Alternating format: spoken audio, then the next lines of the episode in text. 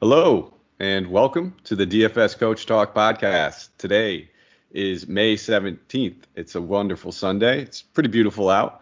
Uh, and I'm joined by my good friend Shane Caldwell. Uh, but I think we may have somebody a little different on today. Uh, yeah, I, tell you what, man, I'm excited about the Las Vegas Raiders this year, man. I can't wait to get out to uh, Las Vegas. I tell you what, man, those fans are amazing out there. I went out toured the new stadium. Amazing facility, practice facility, and stadium. So I tell you what, man, in, in Las Vegas with the Raiders, we're getting back to old school football. That's what we do. We're building this team with a lot of those height, height, speed, weight, prototypical, prototypical guys. We're getting back to the heritage. That's how Al Davis liked it. We're getting these fast speed guys going back to old school football. And I talked to my friend uh, Jason Witten out there. I tell you what, man, I told him announcing wasn't for you either, man. You had to come back to football, and uh, you know you're a lot better football player than you are announcer. You know you're kind of an old school football guy. I told Jason Witten we're gonna get back to old school running the football, and that's what we're about out here. So we're excited about the year, and we're gonna sneak up on some people just like Chucky, and we're gonna have a great year. And uh, I tell you what, with all these improvements we made when we play the Chiefs, we'll probably only lose by 20 instead of 30 this year. So we're looking for big improvements this year with the Las Vegas Raiders. And uh, tell you what, man, we got a lot of good players. We got a lot of good physical players. And me and uh, Mike Mayock, we're doing some special things, building this team the old school football Raider way. That's how we do it.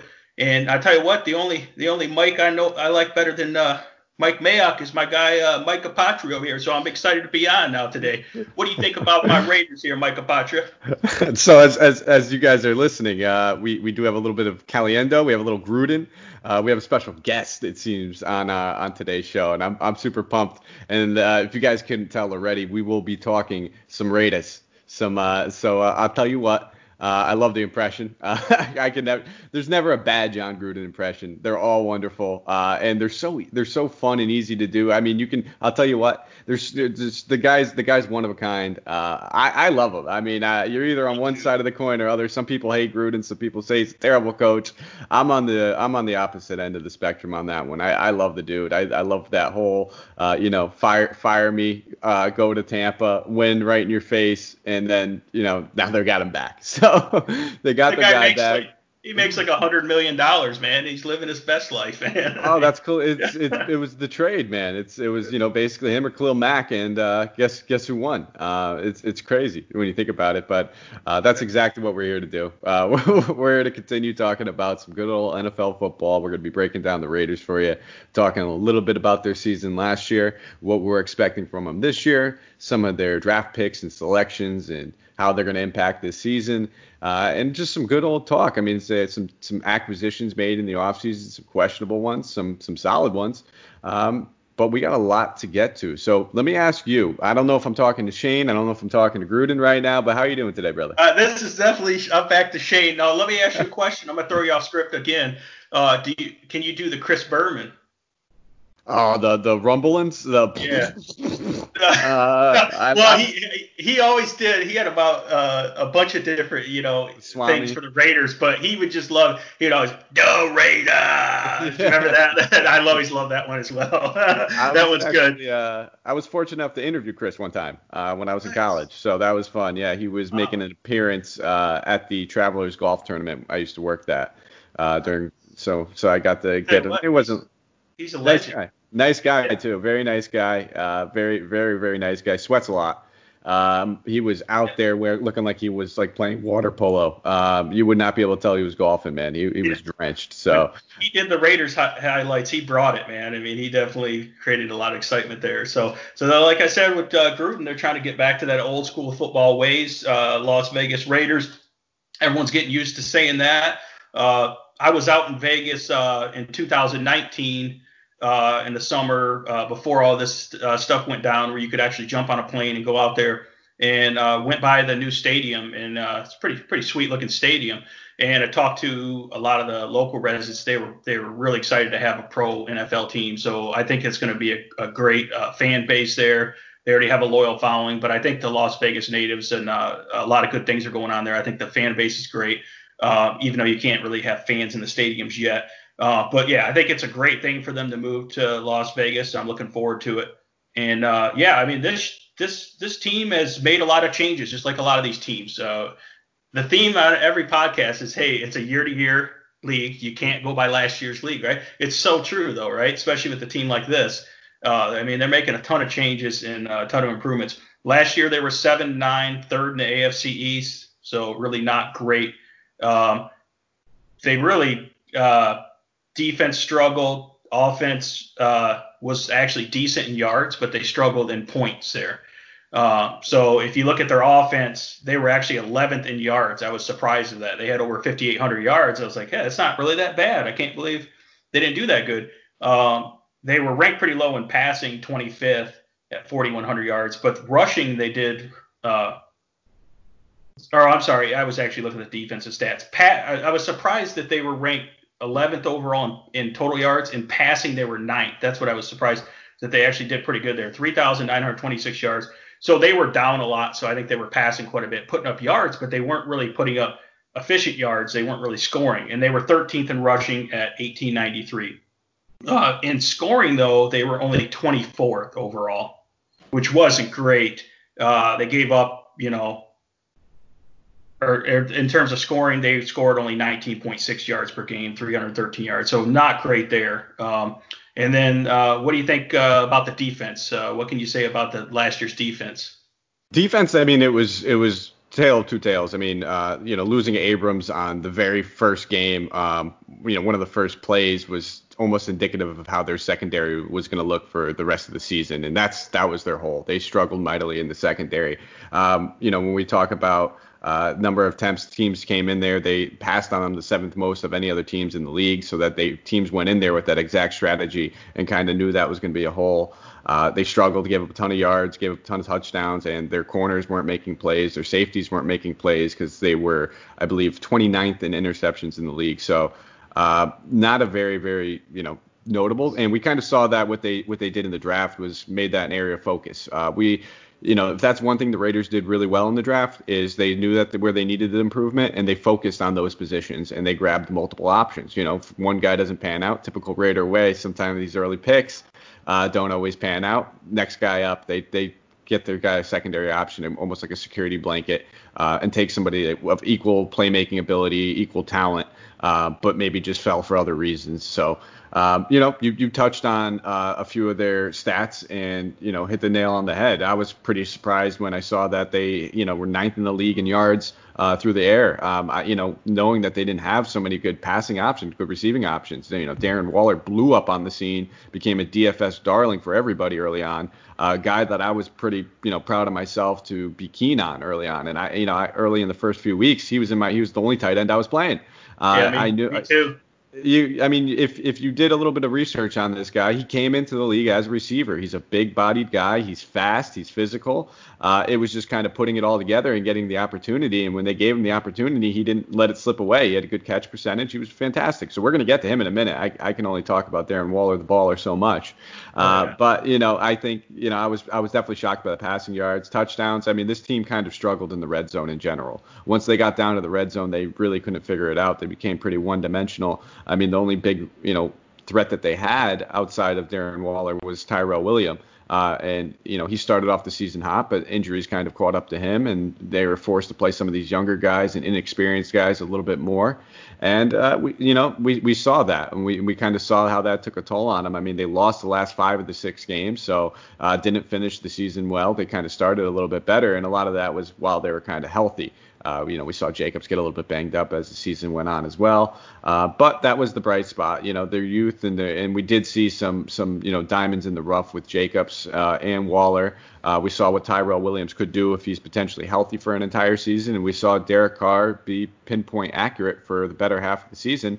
Uh, outside of you know the 20 20 yards with more, um, and that's kind of his his always been his game. So uh, why don't you talk about some of these new additions, some of the subtractions, some of the guys? You know, we'll get to a lot of the draft guys, but I, I know that they made a few splashes in free agency as well. Yeah, so a lot of additions here to try to rebuild that defense. Uh, going back to the defense real quick, one of the things they struggle with is they were 25th in passing yards given up, so people could just attack them, as you mentioned. Uh, 24th in points given up. Uh, the reason why is obviously they didn't have very good, you know, very good coverage in the secondary, and also on top of that, they only had 32 sacks. They were 24th in the league in sacks, so they weren't putting pressure on the quarterback, and they didn't have good coverage and they didn't get that many takeaways. They only had nine interceptions the entire season and six fumble recoveries. So they lost the turnover differential. So that's a success.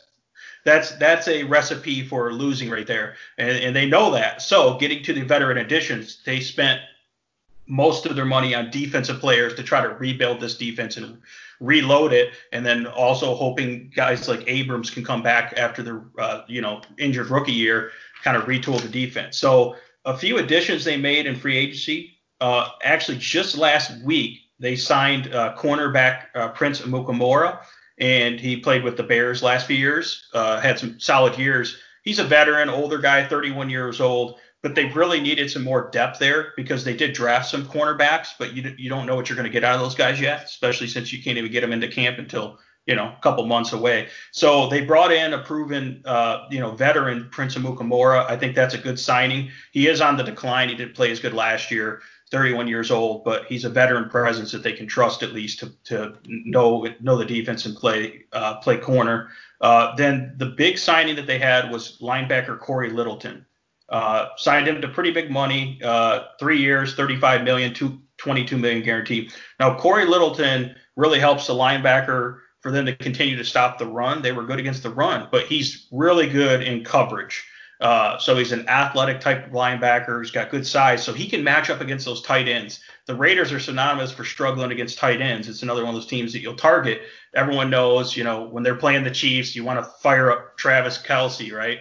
Uh, for, for against the Raiders, he always puts up, you know, typically like over 100 yards, you know, seven, eight catches, touchdown. So he lights them up. So that's something to keep in mind is you might not be able to attack them with uh, tight ends as much as we have in the past because Cory Littleton's going to really help with the coverage when he when he lines up against uh, those tight ends there. Uh, so that's a big need there. Uh, they also got Damarious Randall to play safety, help uh, with the secondary depth, and then uh, they got Maliek Collins, who's a solid defensive tackle. That's going to help them inside. Uh, a guy that's pretty versatile as well. And then they got Jason Witten, uh, the tight end. Everyone knows who Jason Witten is, and they're going to want to run more, uh, you know, two and three tight end sets, power formations, running the ball. Uh, and that's like that getting back to old school football. And as we know, Jason Witten's not as good as a receiver anymore, but he's still an excellent blocker. Um, so he's going to be a good veteran presence um, because that's not really uh, Darren Waller's game. Uh, but th- running those two and three wide uh, tight end sets is going to be huge for this uh, running attack as well and then they can still pass out of that formation. And then they got backup quarterback Marcus Mariota, which is huge because they didn't really have a good backup. I think they had what Mike Glennon last year. We were joking they have Nathan Peterman on the roster. So if Nathan Peterman Nathan Peterman is your next quarterback, you might want to sign someone else to back up Derek Carr, right? So so as bad as Mariota looked compared to Peterman, I think he'll look okay. Uh, so yeah, there's, there's a lot of additions here. They also got Nelson Agholor. I know a lot of people didn't like him in Philadelphia, but again, another wide receiver depth. And then tight end Nick O'Leary, O'Leary uh, another solid blocking tight end who can catch the ball. Again, they're going to want run some uh, three tight end sets. Uh, and then in terms of subtractions, there's a lot of guys that they just didn't re-sign. Um, they did lose safety Karl Joseph. They lost linebacker Tahir Whitehead, defensive end uh, Benson Mayowa. Uh, and then they lost DeAndre Washington, who has been kind of a staple as a third down back there, you know, a backup running back. So that changes things as well. So those are the main additions. We'll talk about the draft later, but as you can see, a lot of things to rebuild this defense. And again, it's going to come down to the same theme I talked about with other teams is they're trying to improve the defense and they're trying to uh, be po- a power running football team because they have a great, you know, big offensive line. You add in those extra tight ends in there, and you got a great, uh, a great uh, running back in Josh Jacobs who could do everything. So that's what they want to do. When I say old school Gruden football, he he wants to run the ball. Now they couldn't last year because the game script they didn't allow them to. They were getting, you know, just blown out by teams or getting way down. uh, because the defense couldn't stop anyone. So they they couldn't really do what they wanted to do. They were out of what they what their game plan was often last year. Uh, so they they couldn't run, but they're they're going to want to get back to running the ball more this year. Yeah, and I think that's that was indicative. I mean, that's something that they want. They relied heavily upon last season. Uh, it's obviously they started trailing in games, and you sort of have to abandon the run slightly. Um, but this team doesn't want to be a pass-heavy team. They want to, you know, thrive off of the play action, take their shots when they when they could, uh, when they're set up to take their shots. You know, they don't want to have to be forced to throw deep on third down. They want to just, you know, get get the ball you know, six yards through two carries because Josh Jacobs, have it be third and four, uh, and then rely upon on their chain mover Darren Waller, um, or you know, set up a play action pass. Uh, they do have the deep threats. We'll get to those guys in a minute, and that's where the play action pass is going to be uh, overused, I think, by them in those in that kind of scenario. But uh, we'll jump right into it. Um, you know, I, I mentioned uh, you know Derek Carr being especially accurate. Uh, that's kind of been his forte. So we'll just talk about his attempts. 513 attempts last season for three, and 361 of those were completed for a 70.4 completion percentage, which is excellent. It's a great completion percentage. 4,054 yards, 21 touchdowns, eight interceptions, average 7.9 uh, yards per attempt, and he had a solid QBR of 100.8. Uh, and he also ran for two touchdowns. So the stats are fantastic um, when we talk about them. It doesn't sound like he made any mistakes, and a lot of them he did so with very little to no weapons. Um, so give me your breakdown. What are you expecting a little bit from Derek Carr this season? He's getting a couple more weapons. First uh, drafted receiver. Um, you know, Henry Ruggs, we're, we're expecting some pretty big things from him as well. But um, what are you expecting from Derek Carr, and how are you looking at him in DFS this season? Yeah, so uh, when we were doing, uh, me and Andrew Hanson were doing the Saints podcast. This is related to Derek, Carr. I said Drew Brees number one in completion percentage in the league. Good trivia question that no one would get, right? Is who was number two in the league in completion percentage? And of course, he never would have guessed Derek Carr, so I just had to give him the answer. You know, 70%. So the guy is extremely accurate, efficient passer. A lot of people say, well, he really can't throw the deep ball much, but who did he have the to throw the deep ball to. You know, Tyrell Williams, who was really their only threat. Um, he actually did hit uh, Darren Waller, you know, for some intermediate deep passes. But you know, I, I like Derek Carr, uh, and I think that if you look at his weapons now that he has more weapons, and also being that this defense is still going to be pretty bad, they're going to have to throw a lot like they did last year. Except for I think they're going to hit more big plays. If you look at his stats, we know he was extremely efficient, completion percentage 70%. He passed for over 4,000 yards. So those are good things. The problem is they didn't have enough plays. They weren't finishing in the red zone. They didn't have that many big plays, so he only had 21 touchdowns. And that's really what the issue was. That's the difference between that average fantasy quarterback in DFS and the elite level guy. So he's the type of guy that now with that he has playmakers all around him uh, could definitely have more touchdowns and have a lot more big plays and actually take a few shots down the field uh, with that play action that they want to do. So the West Coast system, yeah, they don't really want to uh, take take too many shots, but they will take a shot occasionally, especially when you have guys like Henry Ruggs coming in. And if you can get Tyrell Williams back healthy, because he was really struggling with his injuries last year, uh, you know, they were just very one dimensional in terms of their receiving threats. Uh, you know, they, I mean, they had Tyrell Williams, he was injured. Then it was like Darren Will- Darren Waller, and that was it, right?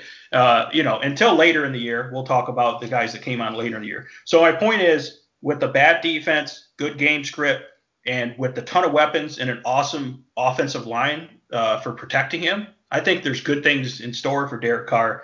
And uh, you know, when he plays teams like the Kansas City Chiefs, you know, they, they they typically were losing. I was joking about how they're getting blown out by 30 points last year, you know, 20, 30 points. He's going to have to throw a lot, you know. They're not going to be able to just run the ball right at him. So yeah, when they're in the right game script and they're and they're uh, big underdogs, uh, I think Derek Carr is actually a good play. He's not going to be expensive at all. Um, so yeah, so I'm pretty high on him. Last year he didn't have any ceiling games. He had games of 23, 22 fantasy points, 21, 20, and 20. So those were really his best games. So he was he was not a good uh, daily fantasy play on DraftKings or FanDuel. He's more of a cash play. You had to hit it on the right week. And again, he didn't have playmakers and he couldn't really finish in the red zone. And if you don't get touchdowns and you're just little getting garbage time yards, it doesn't add up to enough to produce to, to win in DFS. But I think it's different this year, and that and that's really the difference there. Yeah, no, and um, you know, the one thing I would say about Derek Carr, I think entering this season is, you know, they did add a ton of new weapons. They have speed on the outside. I'm not expecting him to all of a sudden start taking a lot more chances though. So I wanted I wanted to say that just because you know if we look at his numbers from last year, he threw for over 4,000 yards, 4,054 yards. His intended air yards were only 3,364. Um, this dude is not a guy that wants to air it out. He wants to make the right read and make the right throw. He wants to maintain his accuracy uh, and his good decision making, and that's probably the best quality about him. So um, it's not something I would necessarily expect all of a sudden. You know, now that they have Henry Ruggs and a healthy Tyrell Williams, two guys that have 4-4 lower speed on the outside, that he's going to be trying to take, you know, three or four or five deep shots a game. He averaged 2.9 deep shots per game last season. Um, maybe it goes up a little bit, but that's also going to, you know, now we have to worry about his interception total going up. So I'm with you. Um, I think the touchdowns are surely to go up. This is a guy that we've seen throw more than 30 touchdowns before when he had some decent weapons around him.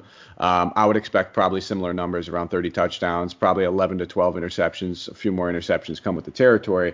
Uh, the accuracy will will still be there. Um, he's he's incredibly accurate on the play action pass, and if they have a healthy Josh Jacobs all game and those deep threats on the outside, I would expect a few more play action passes. Um, you know, it, and the, the, weapons will equal more yards. Is he going to be a 5,000 yard passer? No. Um, I think you know probably about that 4,000 to 4,500 at, at, the high end of the ceiling.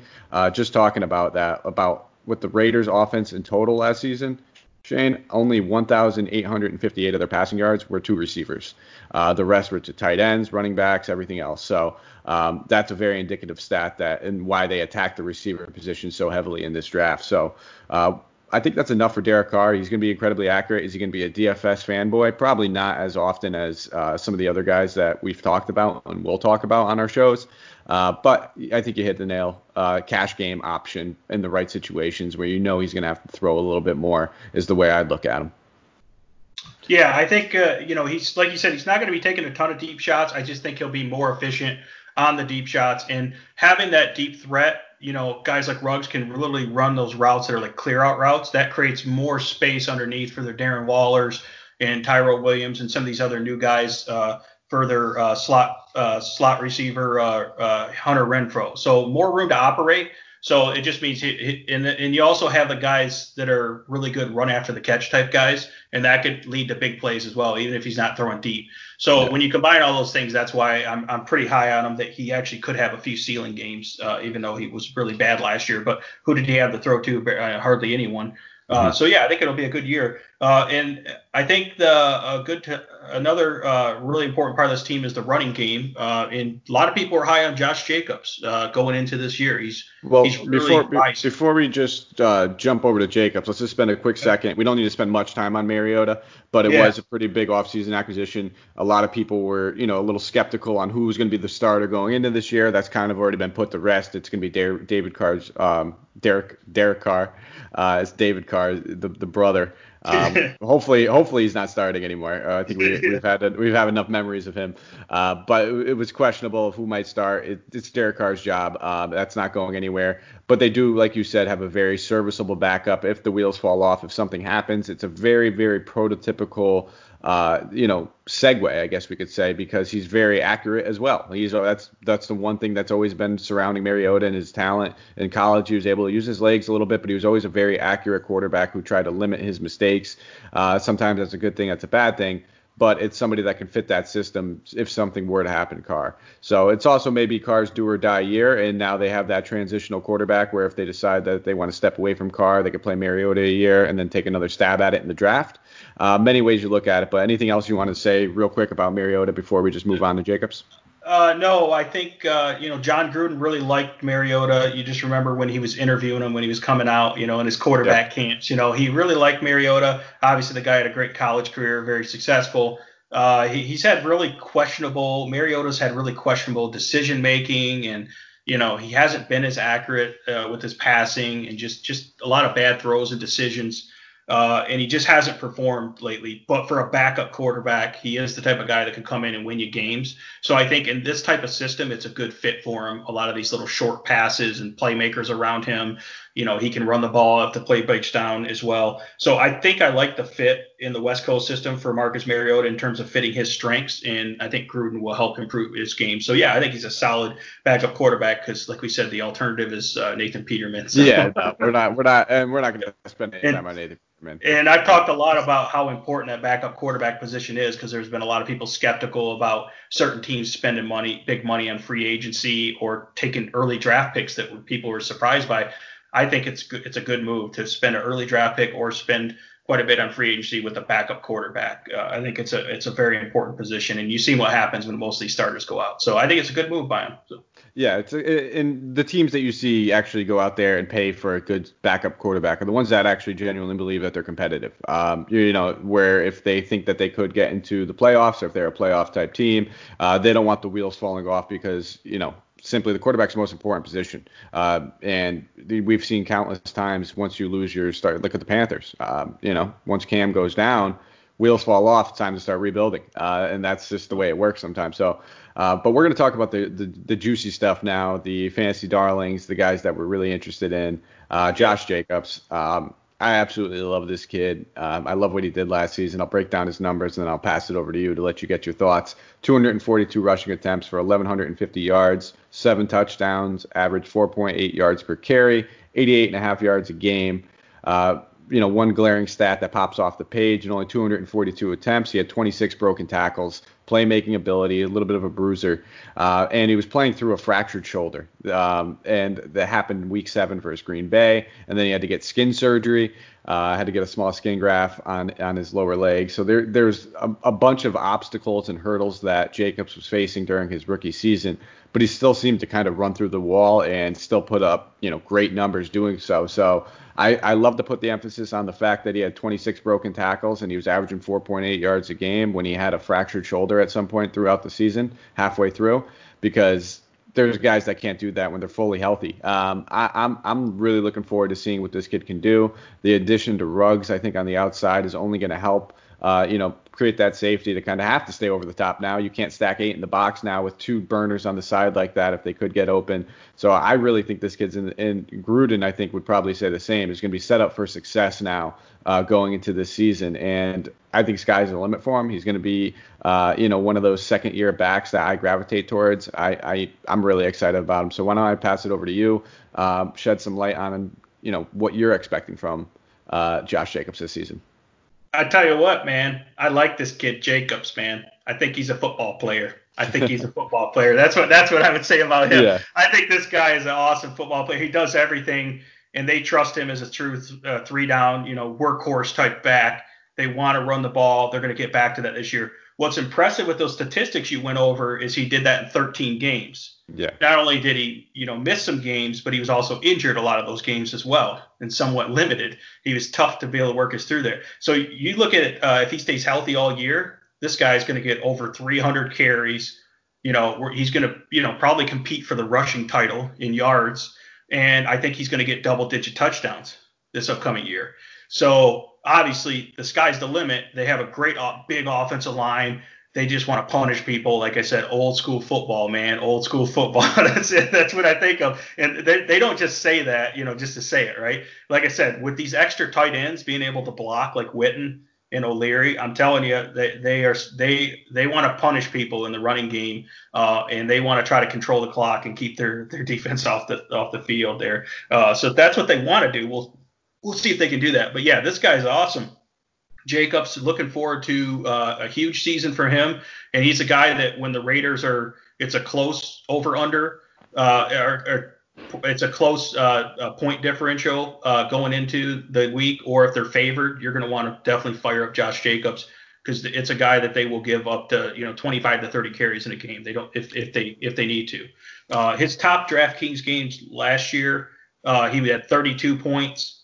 27, 24, 19, and 17, and he had solid games in FanDuel as well. So he had so being that he only played 13 games, uh, great, great uh, fantasy production there, and he's a guy that could just really have monster games uh, in, in, the right game script here. So definitely looking forward to Josh Jacobs this year.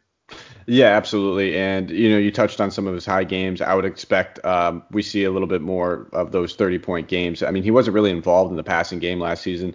I'm um, not really expecting him to be overly involved in the passing game this season, just because they're hanging on to Jalen Richard for a reason. That's kind of been his prototypical role for the past few years with them. Uh, he's not a big guy. I believe he's only he's under. Uh, I, I don't even want to say because I, I haven't looked it up, but I want to say he's like five eight, uh, five nine type guy. He's really small back, scat back type guy.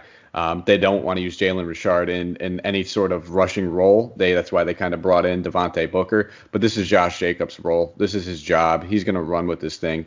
I'm really excited for it. I'm expecting kind of a depressed salary early on, just because he's not one of those household names type just yet. There's going to be six to you know eight running backs, probably a little bit more expensive than him, but he's definitely a guy that I think we're going to see his price tag gradually uh, gradually increase throughout the season because you said it, he can easily compete for the rushing title this season. He's great in between the tackles. He's going to probably see 280 to 300 carries if he can stay healthy for all 16 games.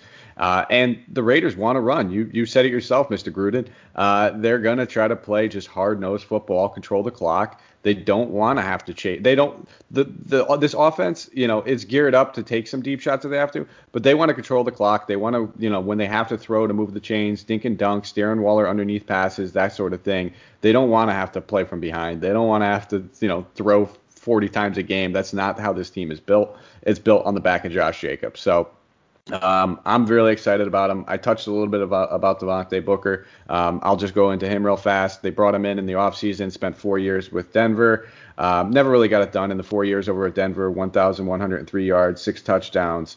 Um, that's basically what Jacobs did better than that in the one season that he was with uh, his rookie year with Oakland or with Oakland Vegas. Um, but so I, I, would expect him to kind of come in there and be sort of that you know spell spell Jacobs when he needs a breather type back. They did draft a guy that we'll get to in a little bit who will probably eventually supplant him. But he, until then, he needs to learn how to pass block. He needs to learn how to playbook. And Booker, yes, he's just coming in here, and it's not like he, he's running in training camps either, but he's got experience on his side with four years. So I think that kind of gives him a little bit of an edge over him just to start the season. But we'll, we'll probably eventually see that change. Um, so you know now that we're now that we're there and we're at that third running back position, uh, I'll pass it over to you because I know that uh, you're pretty knowledgeable about this guy. I see I see you smiling. I know you want to talk about him. So I'll I'll let you have at it. I'm, I'm laughing because I'm gonna I'm gonna throw it out there and it's gonna make you cringe because you're you're sick of these comparisons. I'm gonna do the comparison. I'm gonna do it. You guys will see in a second. I'm about to throw out the comparison. Okay, so Lynn Lynn Bowden, they drafted him in the third round, 80th overall, uh, out of Kentucky. He was pretty much like the Kentucky's entire offense last year. You know, they had some injuries. He played quarterback. He played wide receiver, running back. You know, so he's just you describe him as he's just a weapon. You know, he's an yeah. offensive weapon. He can do anything. He returned punts if you want as well. So this is a guy that uh, he didn't really run uh, a 40 time. He didn't run at the combine, um, but he's the type of guy that's like a you know 4-3 type speed. Uh, still pretty physical as well. Uh, so he's going to learn. They're bringing him in for to be the running back. They want him to be the backup running back, that change of pace to Josh Jacobs. And obviously they like speed. They like the explosion he brings. And with this offensive line, I think he can actually come in and contribute, even if he doesn't learn the running back position that well in terms of pass protection and all the different reads. They can still put him in there and run the ball uh, when Josh Jacobs is, you know, either injured or just winded in general. So I think that he will contribute. Like you said earlier, it's going to take a little time for this guy to get up to speed, but I don't think it's going to take too long. I think within the first like four or five games, you'll see him pop off. Obviously, he's type of guy that can take it to the house at any time. Uh, but this is the comparison I have for him, and I know this is a this comparison is way overused. It's a cliche now. Is I'm comparing him to Christian McCaffrey. Okay, and before you people get skeptical on that, no, he's not like Christian McCaffrey. Okay, Christian McCaffrey is 5'11 and 205 pounds. Lynn Bowden, the combine, 5'11, 204 pounds. So they're almost the exact same size. Okay, Christian McCaffrey, he's kind of a weapon type player. He's not just a you know first and second down running back, right? He can he can run in the slot, he can do everything so can Lynn Bowden, right? He's got he's got good hands, not as good of a route runner as McCaffrey. So I know he's not anywhere near the player McCaffrey is. I'm saying he has that type of potential if he can become a better route runner. He's got good hands, he's got speed, explosiveness, he can run between the tackles, He can get out on the edge. He can do a little bit of everything. So I'm not saying he's Christian McCaffrey. I'm just comparing him the exact same size as a guy that can do everything and, and is a weapon and has that breakaway speed. So in that regard, uh, you know, it's similar. You know, Christian McCaffrey did a lot of things at Stanford when he was there, the returning kicks and just a playmaker in general, getting involved in multiple aspects of the offense. So that's a similar situation. It's just Lynn Bowden was literally the quarterback as well. Uh, so this guy really uh, put up some amazing stats. I'll just go over his stats real quick. So he had uh, 30 catches for 348 yards last year and a touchdown.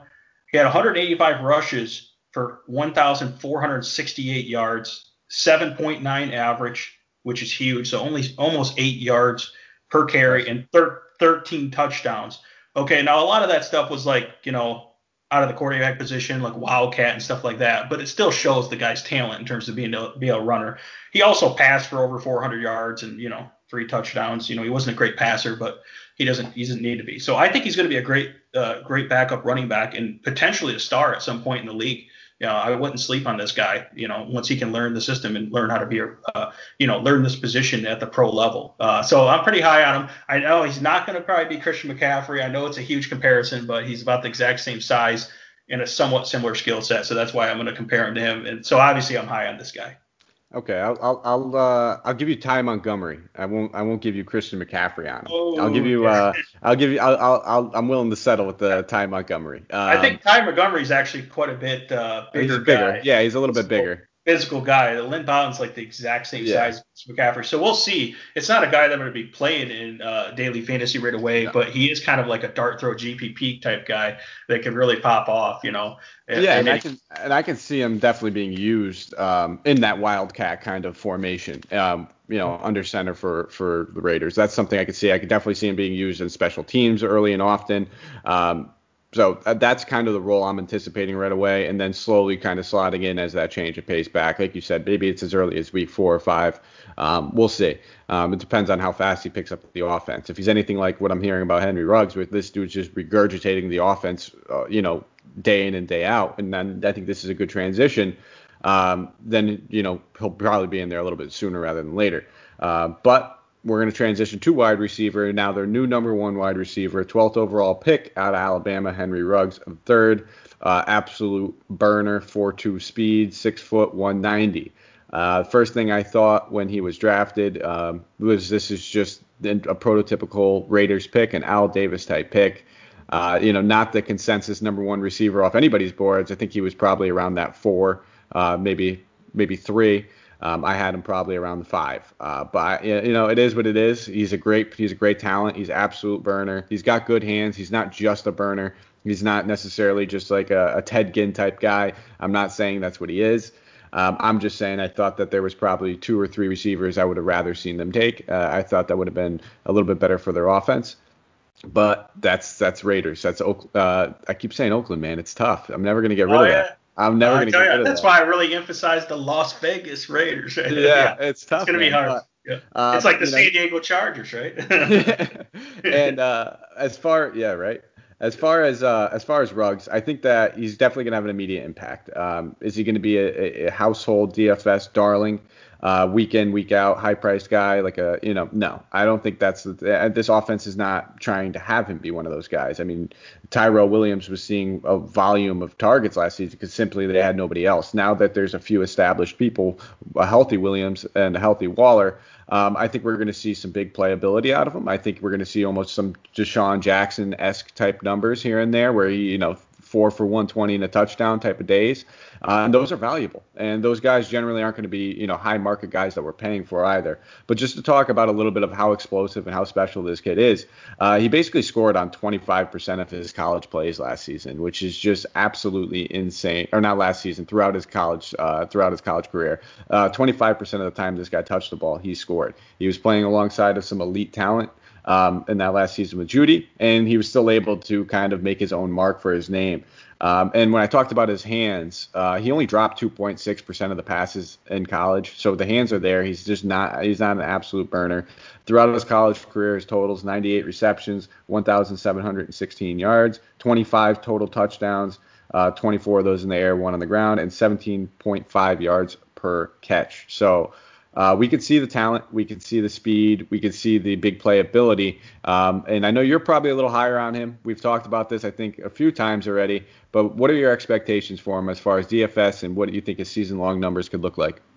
Yeah, a quick breakdown on him. Uh, so when they asked, everyone knows Henry Ruggs is really fast, 4.27 guy, and you know it's the whole joke. You know, Mark Davis is just like his dad. You know, he loves these guys, and Gruden loves these guys.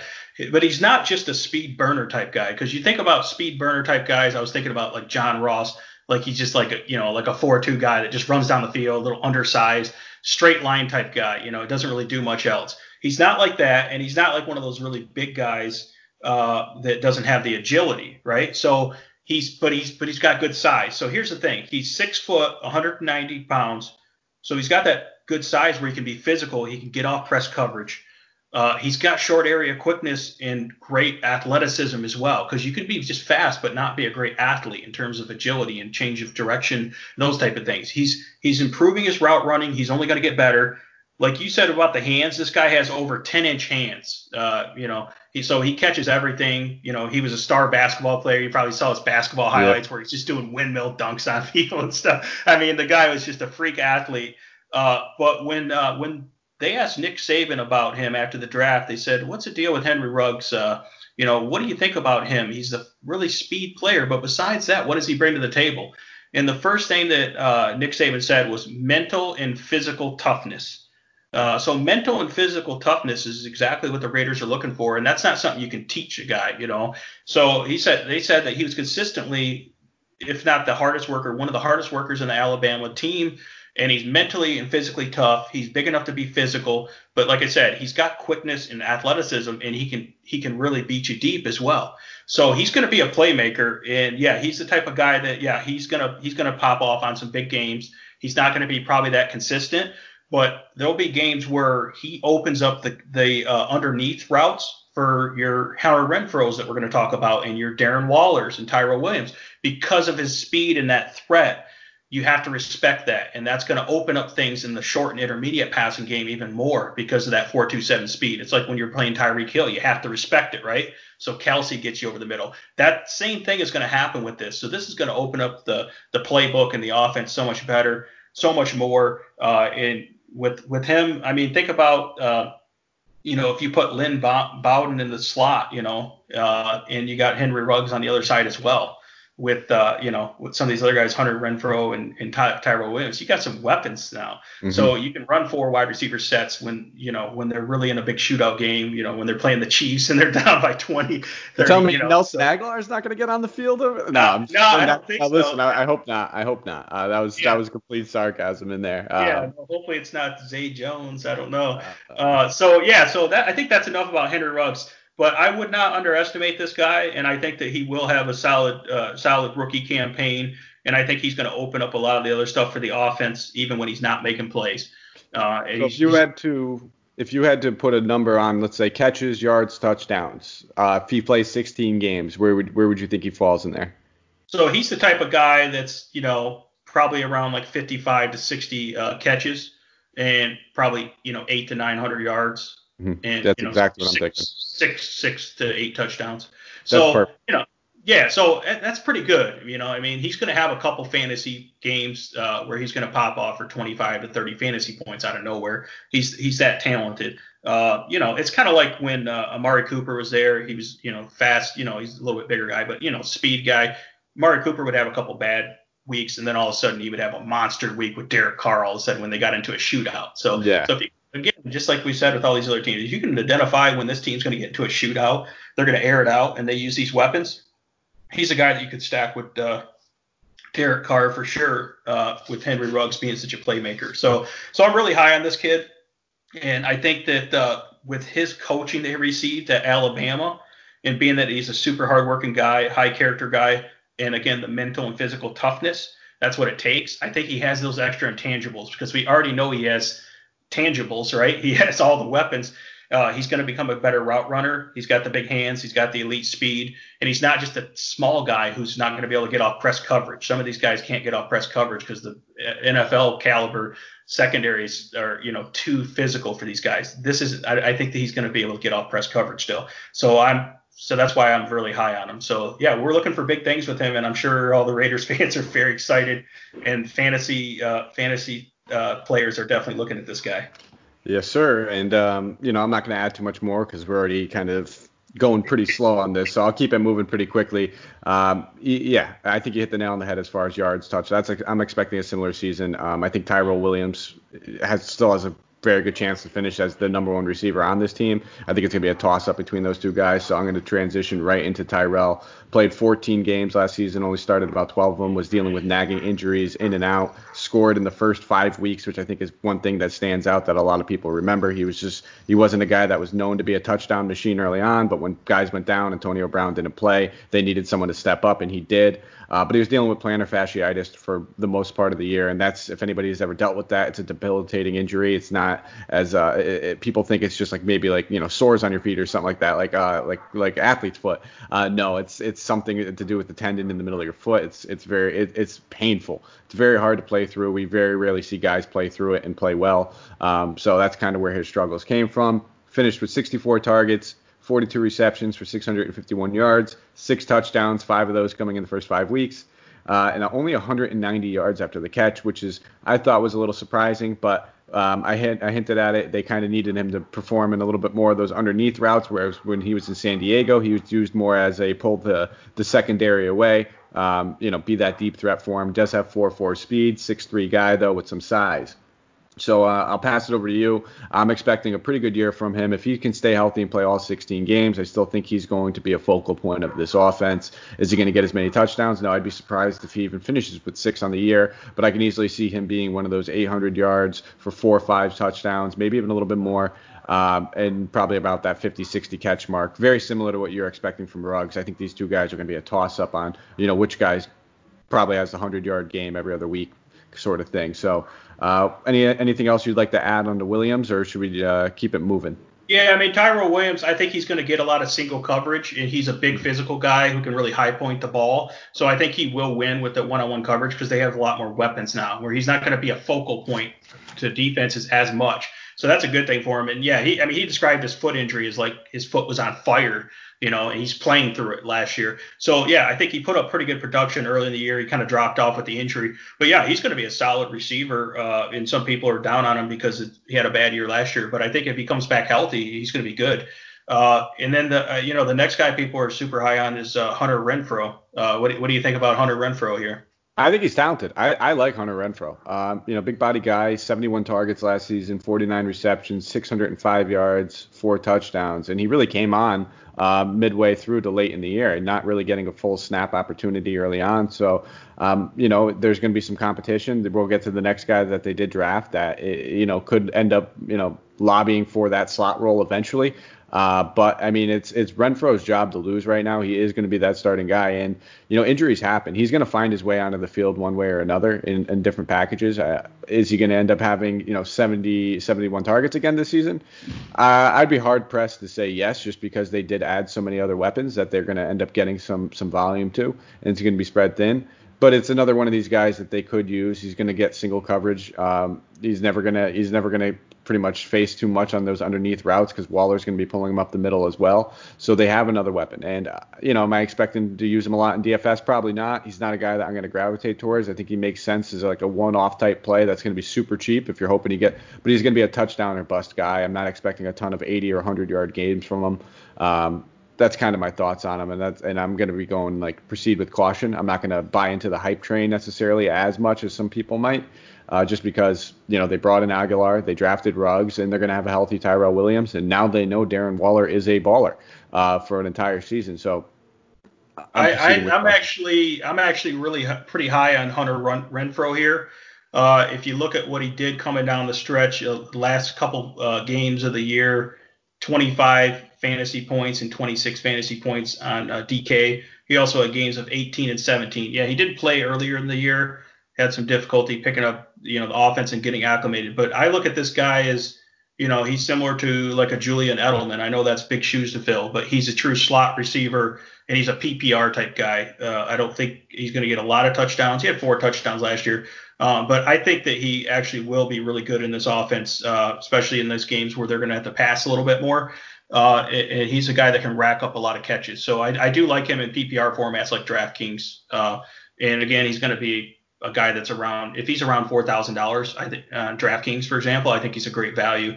And I think uh, just the way he finished last year, uh, even though yeah, the concern is they're going to spread the ball out. They already want to run the ball, and then they got all these weapons.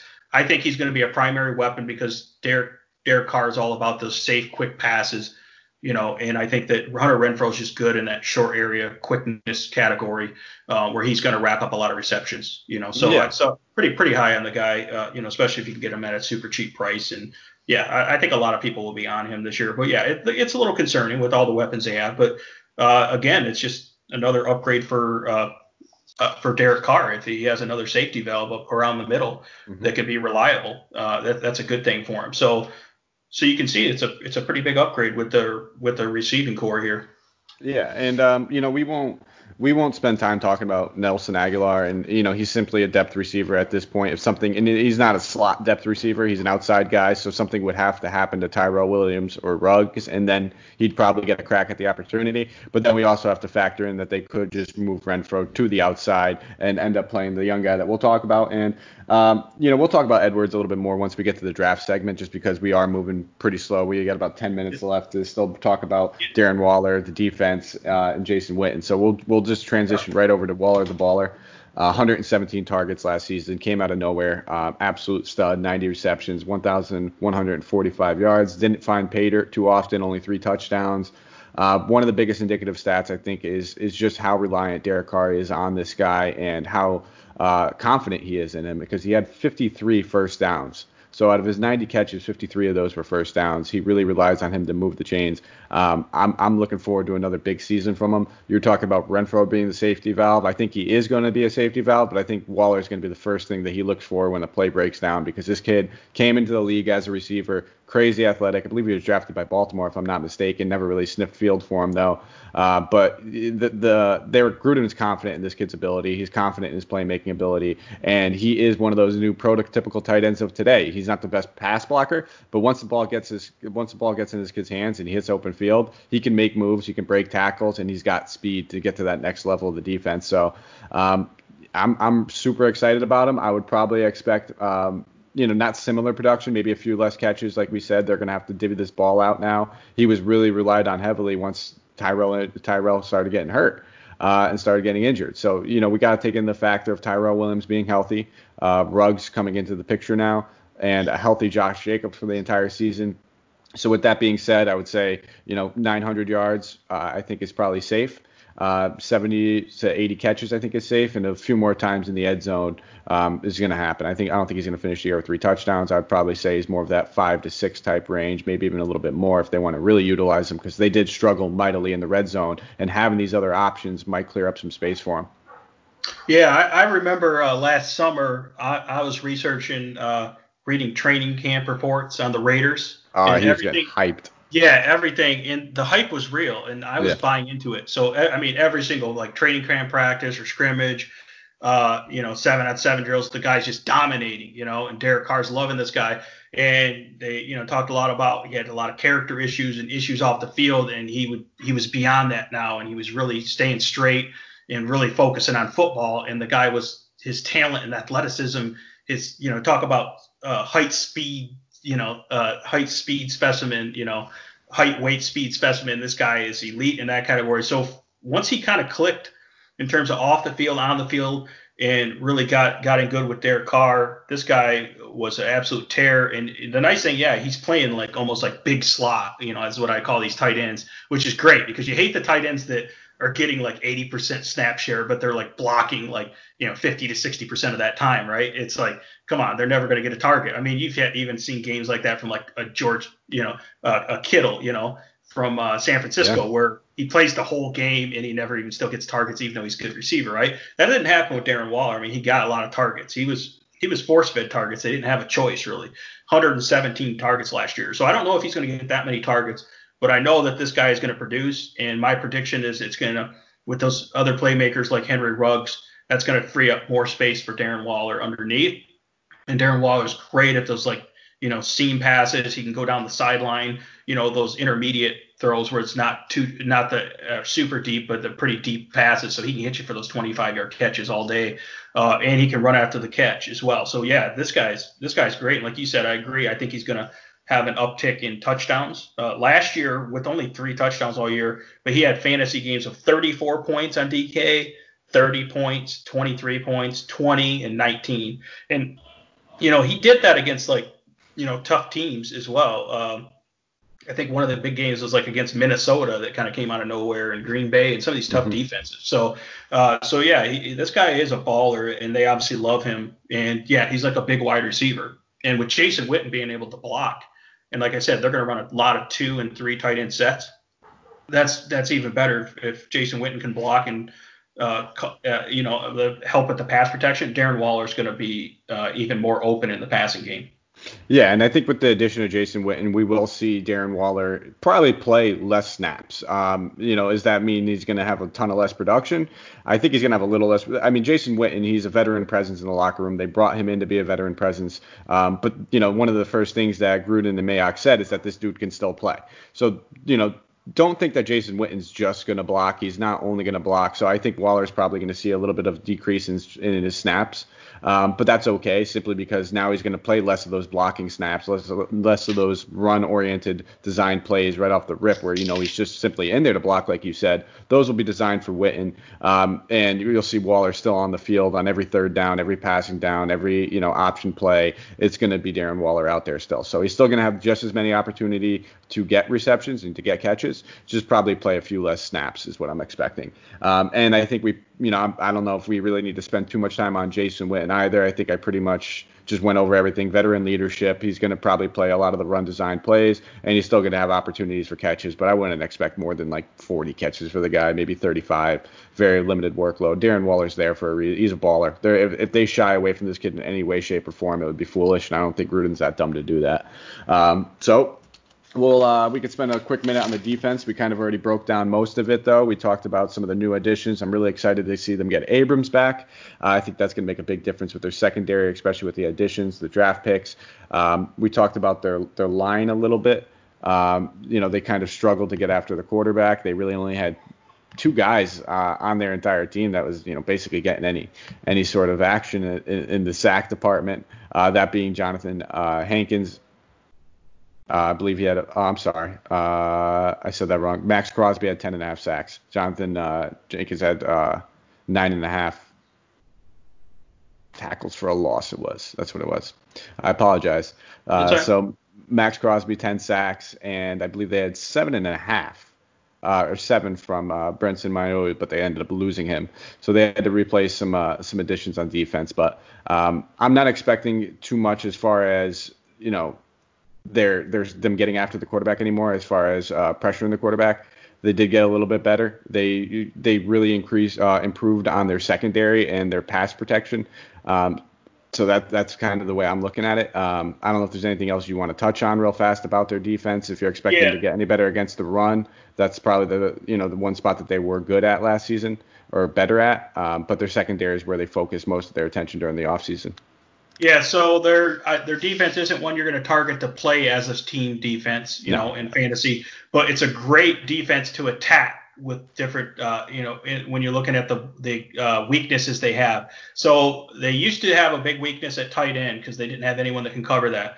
But uh, like I mentioned earlier, uh, now that they uh, they signed Littleton, the linebacker Cory Littleton, he's known for good pass coverage, so they can put him or one of the safeties on the, the tight end and I'll expect that to they'll they'll be a lot better against that position. So you may not attack tight ends as much, but wide receivers, I would absolutely attack uh, and go all in uh, and attacking wide receivers against this. They their starting cornerbacks are projecting probably Trayvon Mullen, who they got uh, last year in the draft, the year before, wasn't rated that high. You know, he's kind of a bigger, bigger, taller type guy, but he wasn't that great in coverage. And then Prince Amukamara, who also had a not a great year last year. He got beat a lot, uh, gave up a lot of targets, pretty high passer percentage. So Prince of Amukamara is not getting any younger, even though he's a veteran. So if you're looking at those guys as your starting corners, um, and then Amik Robertson, the the, the uh, rookie, is a smaller guy, is going to compete for that uh, nickel corners position.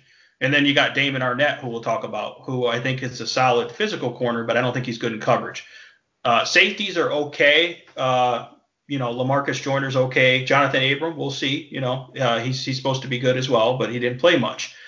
But my point is, you can really attack these corners with wide receivers specifically. So if you have a good matchup there, that's something you're going to want to look at in DFS, uh, where you'll really attack those uh, receivers. Uh, I don't. It doesn't look like they're going to have a great slot receiver. You can attack the slot or, or you know slot corner and yep. and the outside. You can attack them as well. So uh, that's that's how teams are going to continue to attack them because they're pretty solid against the run as well. Um, so that's what that's what we're looking for there. Uh, it's a great team to exploit that weakness there. Yeah, and that's exactly what I was going to touch on. Was uh, I think the slot is probably going to be the primary focus for me. I think especially early on, uh, knowing that they might end up playing um, Amik, he's a rookie. Uh, anytime you see a rookie, a cornerback, that's the number one thing you want to tackle. I think that's why they kind of brought Prince Amukamara in, is so that they don't necessarily need to throw Damon Arnette into the fire. I don't think Arnette's anything too special in general anyway. Kind of a reach pick, I thought, but uh, that's their guy. That's how Oakland does it. When they have their guy and they want him, they don't care what pick they take him at. And we saw that kind of with Henry Ruggs. I, I kind of shrugged my shoulders a little bit with that one as well. I thought there was a few guys better, but that's their guy, and you, you can't knock somebody when you, when you have your guy and you want to take him and you did your research and you feel confident confident, you don't, you don't go off of your draft board. So um, I'm kind of with you. I think targeting them with the slot is, is going to be a focal point of mine, and I think any any receiver going against them is very well very well in play. Um, these guys aren't anything special. Mukamura still got something left in the tank. Uh, but 31 years old, kind of struggled over the past few seasons, so definitely not somebody that's you know scaring me away necessarily. Like me and Santino were talking about the Chargers secondary and not wanting to sniff too many teams going against that with the addition of Chris Harris. Um, not the same situation. I think we could still attack them, and I think the slot is the main way I'm going to do it. Uh, running back. I, I, I, would definitely still attack them on the outside as well. I don't trust Trayvon Mullen or Prince Amukamara. And the other thing about this team in terms of targeting them for deep deep passes is that they still don't have a good pass rush. So when you mm-hmm. combine mm-hmm. a pretty weak pass rush, I don't see the pass rush getting that much better, and a weak weak uh, secondary. Uh, that that's why they're, they're they should be really good for fantasy production against them. Absolutely. Uh, I couldn't agree more. Receivers will burn them. Um, I definitely, I'm, I was not saying that they're going to be, uh, don't target outside receivers against them. Not, not necessarily. That's not what I'm saying. Yeah, um, you're saying really focus yeah, I, I yeah. think that you can generally get away with getting that cheap slot receiver. Uh, slot, there's not many slot receivers on DK and FanDuel who are really priced up. Like we were just talking about a guy like Hunter Renfrow. If it was, you know, on the, you know, complete other side of the coin, and you know Hunter Renfrow going against their own defense, I'm sure we'll probably hear about it in training camps and practice. I think that's where we're going to see guys like that. You can get a cheap one-off guy that plays a slot against them, capitalize. Sometimes you know you can look otherwise. Outside receivers are going to crush them. Uh, but there's plenty of great outside receivers that we want to spend up on on other teams in other ways. So if you want to get some action in this game, you can sometimes get a low-owned GPP guy uh, playing a slot, and he can really capitalize. But hey, listen, if you're if you're seeing the Chiefs on the schedule against these guys, I'm not saying shy away from Tyreek Hill in any way, shape, or form. He's probably looking at two touchdowns that game. Um, oh, yeah. So we'll keep it moving. Uh, we'll touch on their draft. Um, you know, they I would say they had a pretty solid draft overall. Uh, you know, no picks outside of uh, I believe it was the first five rounds. Uh, they the five rounds was the latest or four. Uh, they yep. kind of made some draft day moves. Uh, first round, 12th overall, Henry Ruggs. Uh, we've touched on him. I think at nausea at this point. We've, we've, we've said all we could really say about him. Um, you're you're excited about it. I don't think it was a bad pick. I think it could have been a little bit better. Um, uh, they had 19th overall pick. That's where they took Arnette, quarterback at uh, uh, Ohio State. And I think that it's worth saying um, he was playing with some injuries during his uh, last season in college. He was dealing with wrist injuries, so you know it wasn't the best, you know, eye glaring stats or anything popping off the page. And I think that's one thing that the Raiders took into account is that this guy was playing hurt and he still played well for Ohio. Um, so you know you'll notice this has been the Raiders' theme throughout years of their drafts is they love to take players from big schools. Uh, they like having the confidence in knowing that they could play at a, pretty high level coming into the NFL and that they played at a, against elite talent. And um, you know, I think the only you know the only person I'm not in a big school was probably Lynn Bowden. He's kind of been coming on for football over the past few years, not necessarily known to be a powerhouse as like Alabama, Ohio State, or Clemson, like where they got most of their other draft picks. Uh, but is there anything else you want to say about Arnette before we move on to your boy?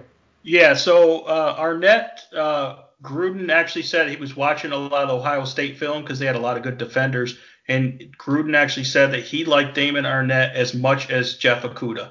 And I know that's that sounds crazy because Okudah was obviously by far the number one corner, so he liked him just as much as that. Uh, he really showed a lot of toughness. Arnette did last year when he had a fractured wrist and he played through it. Uh, so he played a lot of toughness there, and I think they just like the fact that the guy's a solid tackler. He can help and run support. He's just a big physical guy that can press you, and they want to be able to get up and press press these wide receivers with this scheme.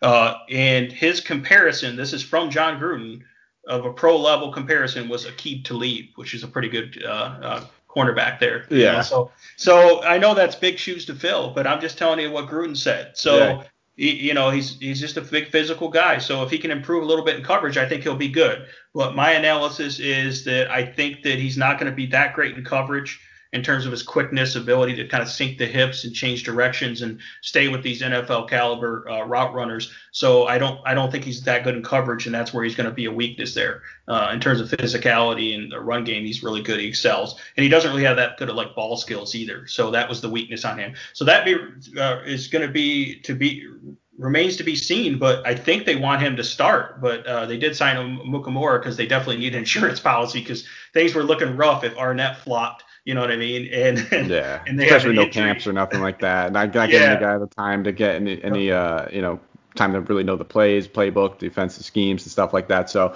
um, yeah. I don't think that was a situation that they really wanted to walk into, and yeah, they just got themselves a quick little insurance policy. Yep, and we already talked about Lynn Bowden. I think he's going to be a great running back that they're going to develop. And then uh, Bryan Edwards in the third round, I really liked. I think yeah. he's going to be a receiver that's going to get playing time right away.